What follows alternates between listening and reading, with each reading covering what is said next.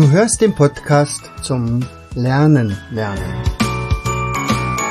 Von und mit Jens Vogt, Leiter der Akademie für Lernmethoden.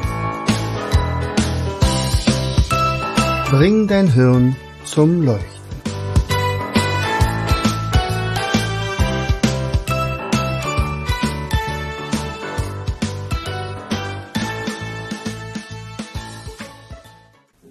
Hallo und herzlich willkommen zurück zu einer neuen Episode unseres Podcastes Bring dein Hirn zum Leuchten.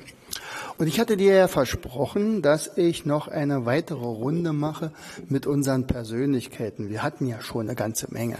Wir hatten Hildegard von Bingen und Johannes Gutenberg, Jakob Fugger, Dürer, Luther, Bach, ähm, Friedrich der Große. Wir hatten Goethe, Mozart, Schiller Humboldt, Alexander von Humboldt, Ludwig von Beethoven, ähm, Gauss, Karl Friedrich Gauss, der äh, Mathematikerfürst. Dann hatten wir noch ähm, Heinrich Heine, Otto von Bismarck. Wen ich gar nicht genannt hatte, war Richard Wagner. Wir wollten ja beim nächsten Mal mit äh, Sebastian Kneip äh, beginnen, aber wir starten mal mit Richard Wagner, denn der ist nämlich ein bisschen vor Sebastian Kneip geboren, 1813. Ja, äh, was ist zu Richard Wagner zu nennen? Er hat natürlich auch so seine Widersprüche, nicht? Also, er war ein Visionär in jedem Fall. Seine Opern sind ja legendär, also vor allen Dingen die Opern des Ring der Nibelung, also Rheingold, Walküre, Siegfried und Kürterdämmerung. Ja, aber natürlich auch deine äh, Stücke wie, wie Lohengrin und so weiter. Viele haben zum Beispiel auch gerade gesagt, naja, ich weiß ja, Wagner, mh, hm, Judenhasser und er hat auch einige Auffassungen, die wir überhaupt gar nicht teilen. Aber er hat den Lohengrin geschrieben. ja, hat er. Und wenn man das so also sieht, ein Meistersinger von Nürnberg, Parsifal und so. Also in Leipzig ist er geboren. Äh, seine Kindheit hat er da zwischen Leipzig und Dresden verbracht. Dann kam er die Sturm- und Drangzeit ne, in Königsberg. Dann ist er mal gezogen nach Paris, eine Theaterfahrten hat er dort gehabt. Und dann kam er die Revolutionszeit. Und in der Zeit hat er den Rienzi, den fliegenden Holländer und den Tannhäuser auch schon komponiert. Dann musste er fliehen, weil er war ein Revoluzer und er wurde zum, ich glaube, zum Hochverrat äh, verurteilt, also Hochverrat verurteilt und er wäre äh, hingerichtet worden. Also ist er ins Exil nach Zürich gezogen. Äh, seine Frau Cosima, das war dann äh, die, die zweite Heirat, also erst Minna, Planer. Äh, dann hat er die Mathilde äh, geliebt. Ja. Äh, und also da kommen übrigens von der von der Minna äh, die Isolde, Eva Maria und Siegfried. Also, guck mal, Tristan und Isolde und Siegfried haben da hat er ja beide untergebracht in seinen Opern. Nicht? Und die Cosima, die war wohl die Tochter von äh, Franz Liszt. So, also war Franz Liszt sozusagen sein Schwiegervater. Ja. Er liebte aber auch Rittergeschichten und nordische Sagen und er liebte es vor allen Dingen, sich einzumischen und zwar bei allem, was er so äh, greifen konnte. Ja. Und, äh, dein Königsfreund war Ludwig II., das war ja der berühmte Märchenkönig, der also auch das Schloss Neuschwanstein hat errichten lassen. Und ähm, seine Sache war aber immer, er brauchte ein eigenes Opernhaus. Das wollte er unbedingt haben und hat alles darauf gesetzt, dass er den Ludwig da so weit kriegt, dass der ihm das bezahlt. Der war fast bald also pleite deswegen, ja, also äh, naja, aber er war ein sehr guter Selbstdarsteller. Man, man denkt immer, der große Wilhelm Friedrich, Richard, nee, nicht Friedrich, Wilhelm Richard Wagner. Naja, der war gar nicht so groß, der war 1,66 plus. Aber er war ein dem Luxus verfallener großer Verschwender. Naja, also Richard Wagner. Und jetzt kommen wir aber tatsächlich zu dem Heiler, nämlich dem Pfarrer. Pfarrer Sebastian Kneip. Sebastian Kneip, also knapp danach geboren, also Sebastian Kneip äh, war ein, ähm, ein, er stammte aus einer sehr armen Familie. Er wollte auf jeden Fall Priester werden, das war klar. Äh, das Geld reichte aber nur für die Dorfschule und demzufolge musste er schon relativ früh arbeiten als Kind. Ähm, mit elf hat er schon also am Webstuhl gesessen. Da brauchte er also nicht mehr zur Schule, weil das Geld dafür gar nicht da gewesen ist. Aber er wollte immer zum Gymnasium. Aber er hat sich das Geld abgespart. Und äh, demzufolge äh, hat er alles, was er verdient hat, immer auf die Spar, Sparstrumpf gesteckt und am Ende war das Geld eigentlich da fürs Gymnasium und genau dort brennt das Elternhaus ab. Alles war weg. Also keine Ersparnisse mehr, auch kein Gymnasium. Und da gab es halt einen Herrn Merkle. Der äh, Herr Merkle war ein recht bekannter, der war also im ersten Reichstag überhaupt enthalten. Also wir hatten ja vorhin schon gesprochen mit äh, Otto von Bismarck der ja auch natürlich im Ersten Reichstag saß. Und ähm, der Merkel hat gesagt, nee, ich muss dem fördern und hat also seine Ausbildung finanziert. So, und dann hat er studiert und während des Studiums hat er Tuberkulose gekriegt. So, und das war fast ein Todesurteil. Aber er hat ein Buch in die Hand bekommen, dass es also einen Mann gibt, der irgendwas mit Wasser gemacht hat. Kalte Bäder und so weiter. Das war ein Buch von einem Herrn Hahn. Der hatte eine Wassertherapie. Und dann hat er das gemacht. Dann ist er in der Donau baden gegangen, in der kalten Donau, und ist tatsächlich gesund geworden. So. Und er wurde Priester und dachte, naja, wenn es mir gut gegangen ist, dann könnte das ja auch den anderen gut gehen. So, und dann hat er also dann ähm, am Ende, selbst als so eine Cholera-Epidemie war, ich glaube, die war in München, genau, in München, ähm, hat er 42 Cholera-Patienten geheilt. Und so nannte man ihn dann später den Cholera-Kaplan. Schönes Wort, ne? Kann man Zungenbrecher draus machen. So, der hat Stiftung gegründet und er behandelte alle arm oder reich und zwar kostenlos. So, das gefiel natürlich nicht allen, das ist ja ganz klar. Weil wenn ich etwas kostenlos anbiete, dann kann es ja nichts wert sein oder es ist vielleicht nur Charlatanerie. Das sagten natürlich die Apotheker und Ärzte. Und die haben den verklagt. Allerdings erfolglos. Allerdings gab es auch wirklich immer wieder äh, Stress. Das heißt also, die haben den auch regelrecht in die Falle laufen lassen. Denn er war ja nur Pfarrer und äh, wenn dann klar war, da gibt's jemanden, der liegt im Sterben und dann wurde der gehör, äh, geholt, ist ganz klar. Und dann musste er die letzte Ölung geben. Ne? Und dann merkte der meistens, Sebastian Kneip, dass der vielleicht sogar noch zu retten wäre. Aber wenn er jetzt den rettet, dann ist ja alles gut, dann sagen die nichts. Aber wenn der jetzt trotzdem stirbt und er hat den irgendwie noch versucht zu behandeln, dann ist natürlich die Ursache des Todes seine Behandlung gewesen. Und so wollten sie den verklagen, hat aber am Ende nicht geklappt, zum Glück. So, auch die Kirche war nicht besonders amused.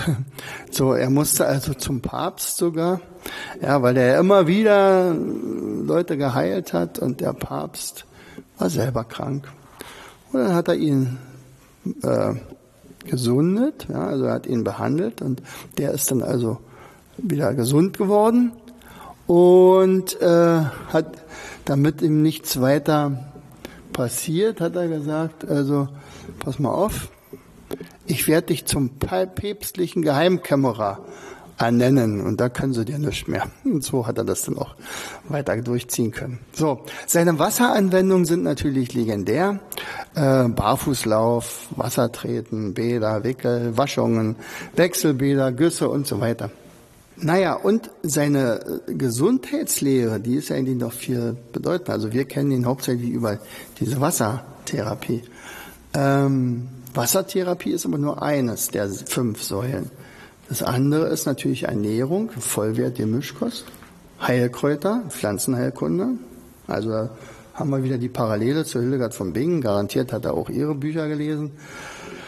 Bewegungstherapie sanft und äh, gleichmäßig und regelmäßig und äh, die Ordnungstherapie, also ein geregeltes Leben und dazu gehört natürlich auch Schlaf und psychische Gesundheit.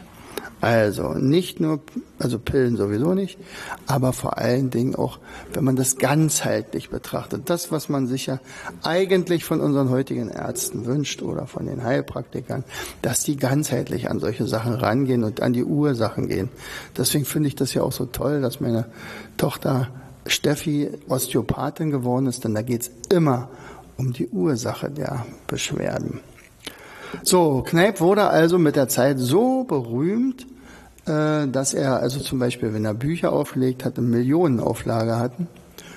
Äh, er hatte Vortragsreisen durch ganz Europa gemacht.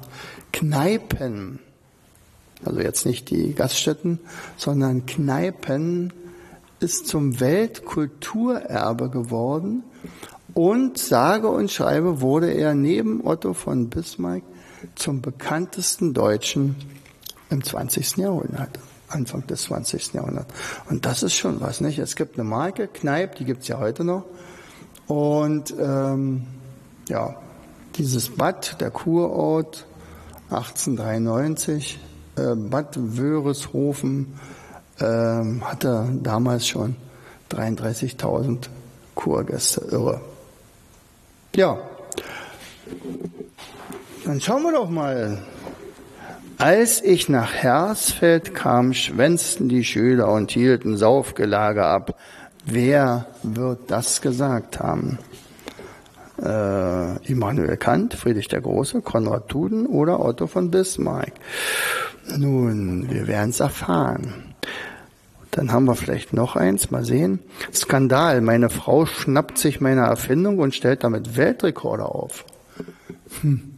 Wer könnte denn das gewesen sein? Otto Lilienthal, Daniel Düsentrieb, Leonardo da Vinci, Karl Benz.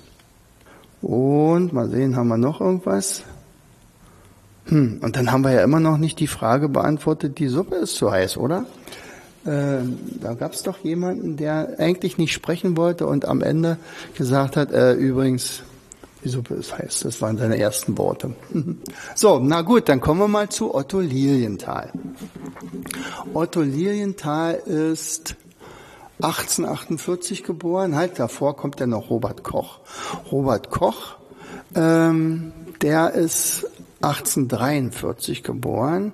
Robert Koch, er interessierte sich für Natur und Medizin, studierte natürlich auch. Und er war derjenige, der den ersten Milzbranderreger entdeckte. Und das war was Besonderes. Das hat er mit dem Mikroskop gesehen und hat gesagt, okay, früher hieß es nämlich immer, wenn jemand so krank geworden ist, das liegt an der Luft, an der schlechten Luft oder am Wasser oder an irgendwas. Aber es war nicht bekannt, dass das kleine Lebewesen gibt, die uns krank machen können. Und das hat er tatsächlich entdeckt.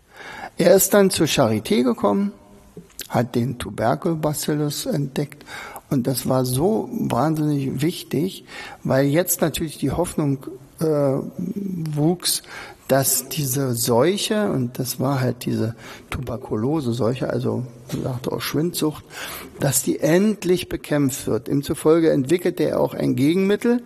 Er hat also sowas ähnliches gemacht wie die Impfungen mit der Grippe.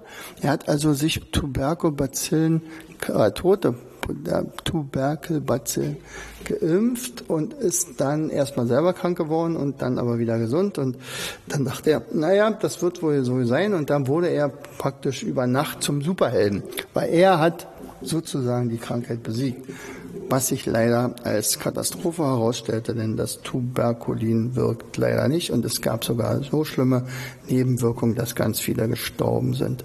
Was viele allerdings auch nicht wissen, ist, aber man muss das immer im Kontext der damaligen Zeit sehen. Damals war es halt die Zeit der Kolonien und er ist dann auch runtergefahren nach Südafrika ähm, und Indien und hat dort also sehr viele Patienten erstmal nur so behandelt, äh, hat also an ihnen Tests vor, äh, durchgeführt und viele sind also dort auch gestorben. Ähm, das war also ethisch nicht sauber, aber aus dem Kontext heraus, also das war halt so damals. Ja, und äh, ihm zu Ehren gab es ja auch dieses Robert-Koch-Institut. Das wurde ja wirklich nach ihm benannt, zu seiner Zeit schon. Er, was wirklich ihm äh, ranzurechnen ist auf jeden Fall, er war ein Hygieniker.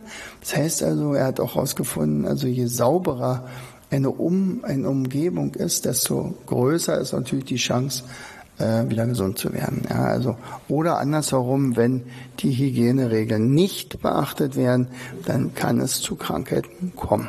Genau. So und ja. Und ähm, diese ganzen Sachen, also die Tropenmedizin basiert auch auf seinen Forschungen natürlich.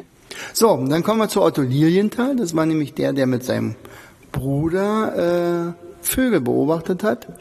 Und zwar Storche. Störche. Und diese Störche ähm, war, haben ihn absolut fasziniert, vor allen Dingen, weil die ohne den Flügel zu bewegen halt nach oben steigen konnten. Wie geht sowas, ja? Und dann hatte er also den, den Urmenschentraum, selber fliegen zu können, ähm, dann mehr oder weniger mit 14 schon geschafft, weil da gab es die ersten Flugversuche.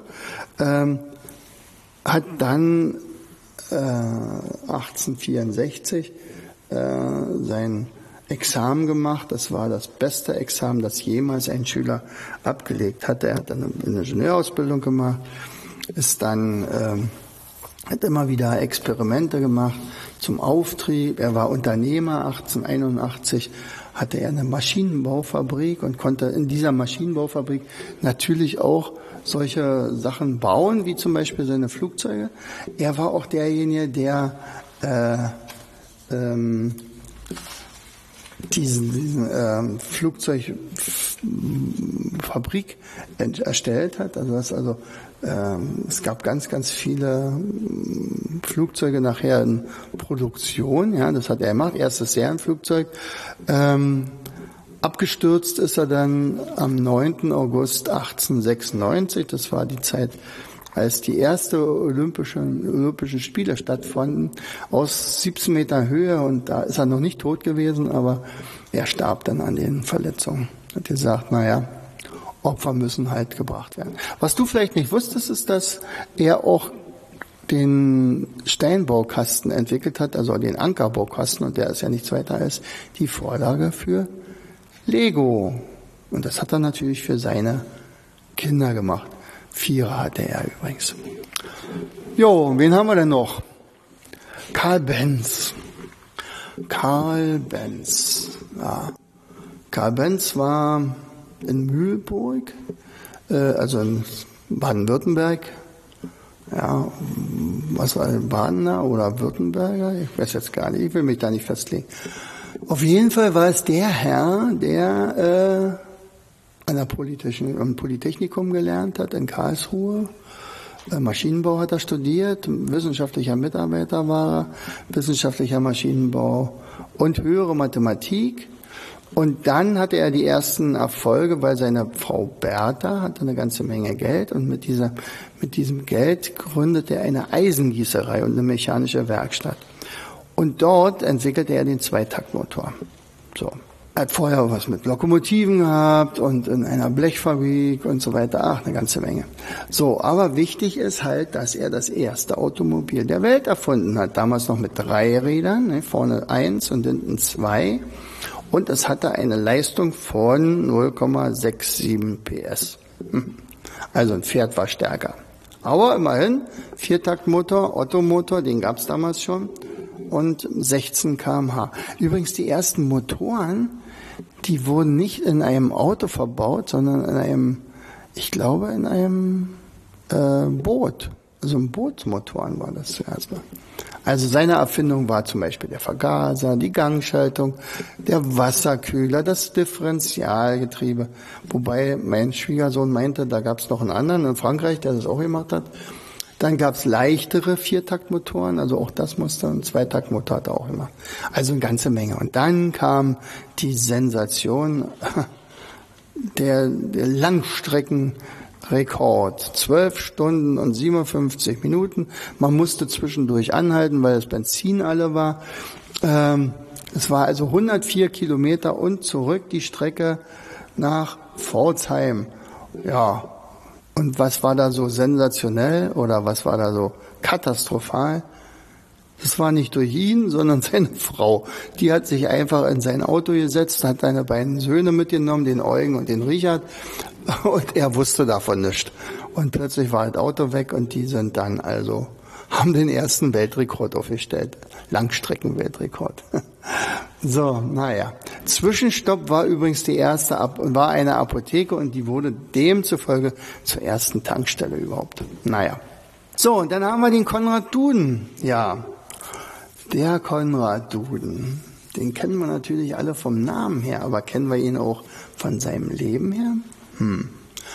Also, Konrad, Vater Johann, Mutter Juliane, Charlotte, war Gutsbesitzer, Schnapsbrenner, Eisenbahner. Ja. In der Nähe von We bei Wesel, also Lackhausen. Am 3.1.1829 geboren. Hatte eine höhere Schulbildung, Gymnasium besucht, Germanistik studiert, äh, Geschichte und Philosoph Philologie. Ja. Allerdings wurde das Geld knapp und demzufolge musste er auch vom abbrechen.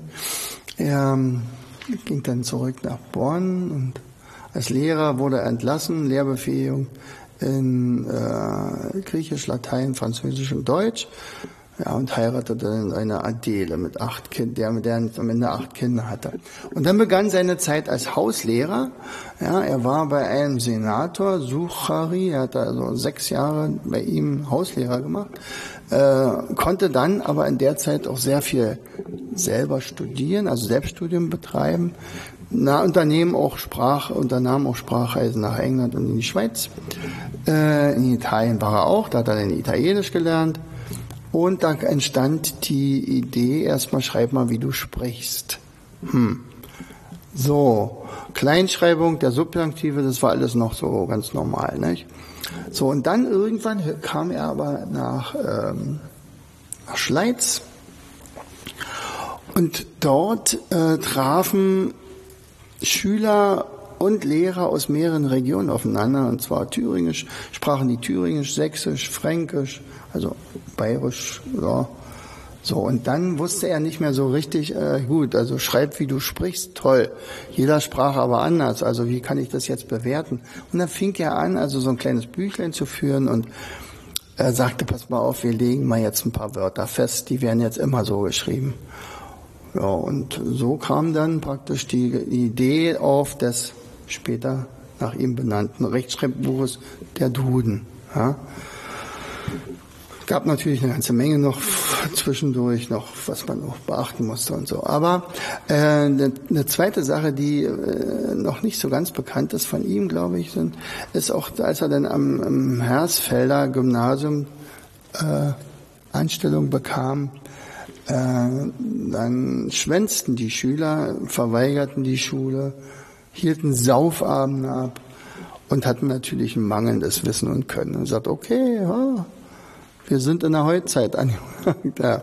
Also jetzt bräuchte man solche Lehrer wie den Herrn Duden, denn der hat tatsächlich darauf reagiert. Er hat erstmal Wanderfahrten organisiert, wo es am Ende tatsächlich auch Bier gab. Also nur wenig natürlich. Er hat Schwimmunterricht, er hat den Lehrplan geändert, nämlich hat also Unterrichtsfächer genommen, die was was gebraucht wurden, ja, also. Und er hat vor allen Dingen ganz viel mit Eltern gearbeitet und er hatte also erstmal vormittags die Kinder und am Nachmittag die Eltern. Er wurde also regelrecht zum Reformpädagogen. So wie man sich also ein Lehrer heute wünschen würde, wenn man dann noch auf Lehrer trifft. Ja, genau. Zu seiner Zeit, also ist das Deutsche Reich entstanden, also äh, Deutschland wird Industriestandort, deutscher Nationalstaat entstand und so weiter. Und sein Vermächtnis ist natürlich im deutsch, äh, österreichisch-schweizerischen Sprachraum Äh, eine einheitliche Schriftsprache mit Regelwerk, ganz klar. Also das schlagen wir mal im Duden nach. Darf man ja. Äh, der Urduden hatte übrigens 27.000 Stichworte und heute in der 27. Auflage sind es schon 145.000. Jo. So, das war also Konrad. Also bei dem war das mit den schwänz, geschwänzten Unterrichtssachen. So, und dann fehlen ja nur noch zwei aus unserer großen Runde. Und zwar haben wir einmal den Wilhelm und schon wieder einen Konrad Röntgen. Der ist 1845 geboren.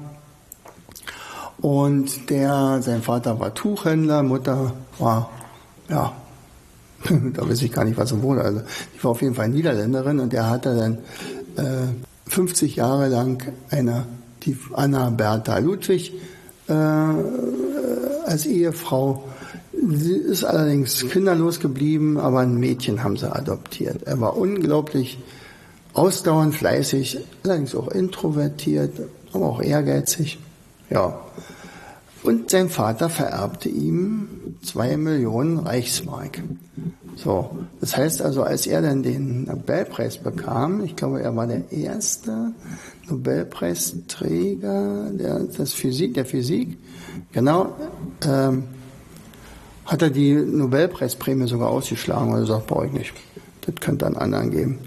Ja, und seine Entdeckung hatte er mehr oder weniger durch Zufall entdeckt, weil er äh, immer wieder experimentiert hatte ähm, mit den X-Strahlen. Also sie erzeugten dann Fluoreszenz und dann sagte, oh, was ist das?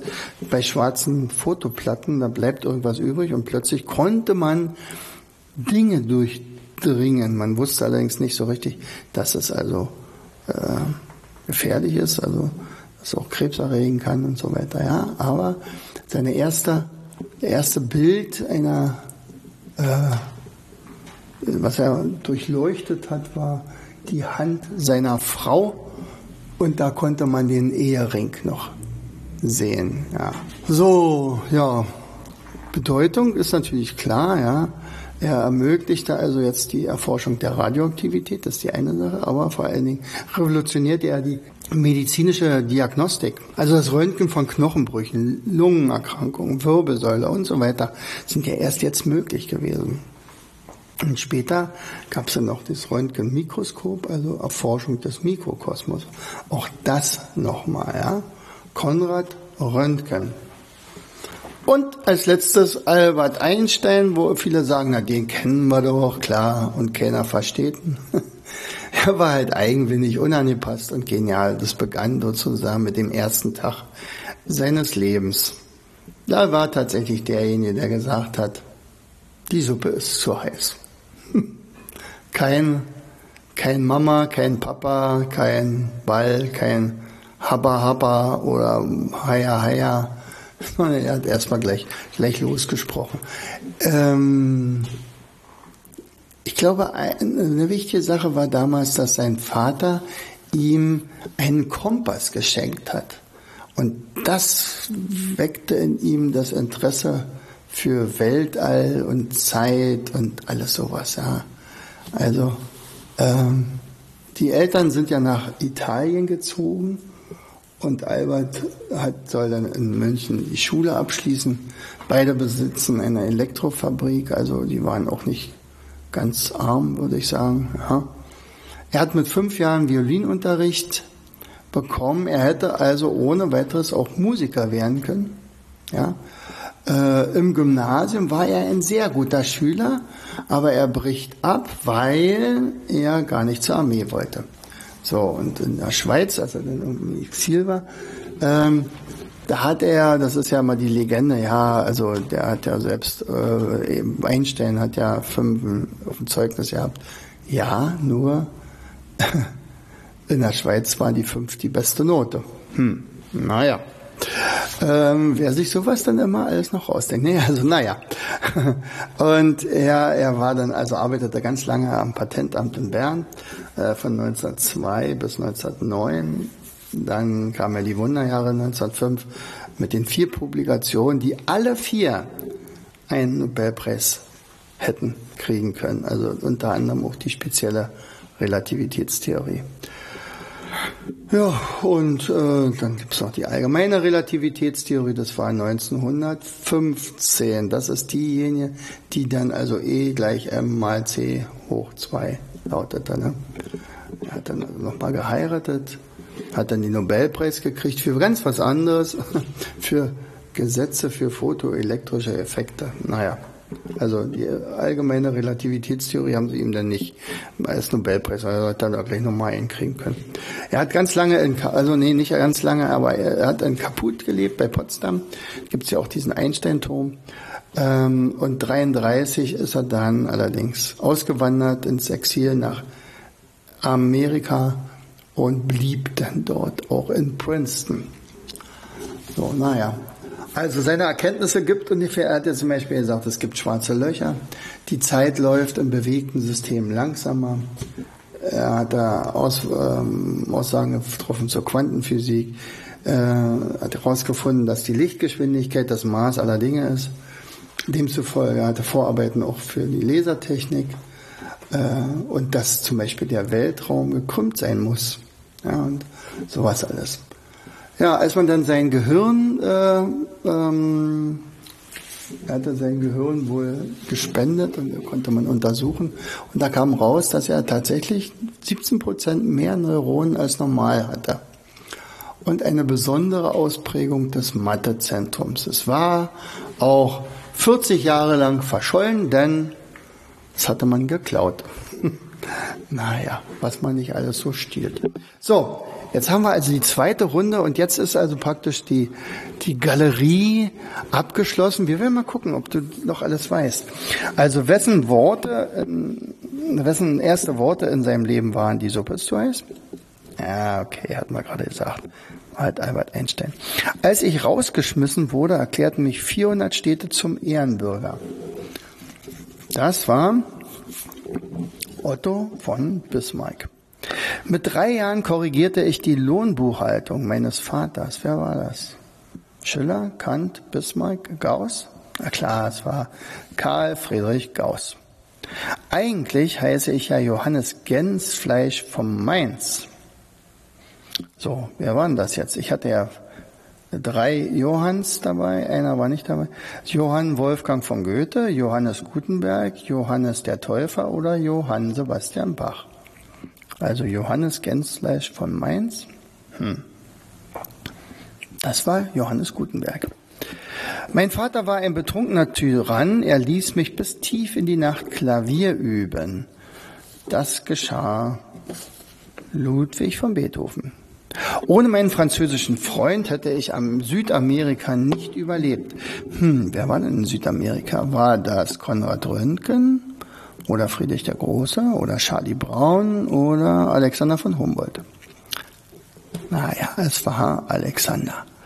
Äh, als ich nach Hersfeld kam, schwänzten die Schüler und hielten Saufgelage ab. Das sagte Immanuel Kant, Friedrich der Große, Konrad Duden oder Otto von Bismarck. Jep, es war der Herr Duden. Mein Leben in Paris verbrachte ich zum großen Teil im Bett. Aber nicht, weil ich keine Lust hatte aufzustehen, sondern weil ich so oft krank war. War das Heinrich Heine, Alexander von Humboldt, Karl Marx oder Konrad Röntgen? Nun, es war Heinrich Heine. Skandal, meine Frau schnappt sich meine Erfindung und stellt damit Weltrekorde auf. Hm, wer war das? Otto Lilienthal? Daniel Düsentrieb? Trieb? Leonardo da Vinci? Oder Karl Benz? Ich glaube, Daniel Düsentrieb und Leonardo da Vinci hatten gar keine Frau. Aber es war halt Karl Benz. Und an meinem Grab liegen immer wieder Kartoffeln, weil mein Volk damit satt wurde. Das sagte Otto von Bismarck, Albert Einstein, Friedrich der Große oder Jakob Fugger. Da, da, da, da, es war Friedrich der Große. Und du bist jetzt hoffentlich wieder ein kleines bisschen schlauer geworden. Herzlichst, dein Jens. Du hörtest den Podcast Das Lernen lernen. Bring dein Hirn zum Leuchten. Von und mit Jens Vogt, Leiter der Akademie für Lernmethoden. Gerne lade ich dich ein, uns auf unserer Seite zu besuchen. Klicke einfach auf www afl-jv.de.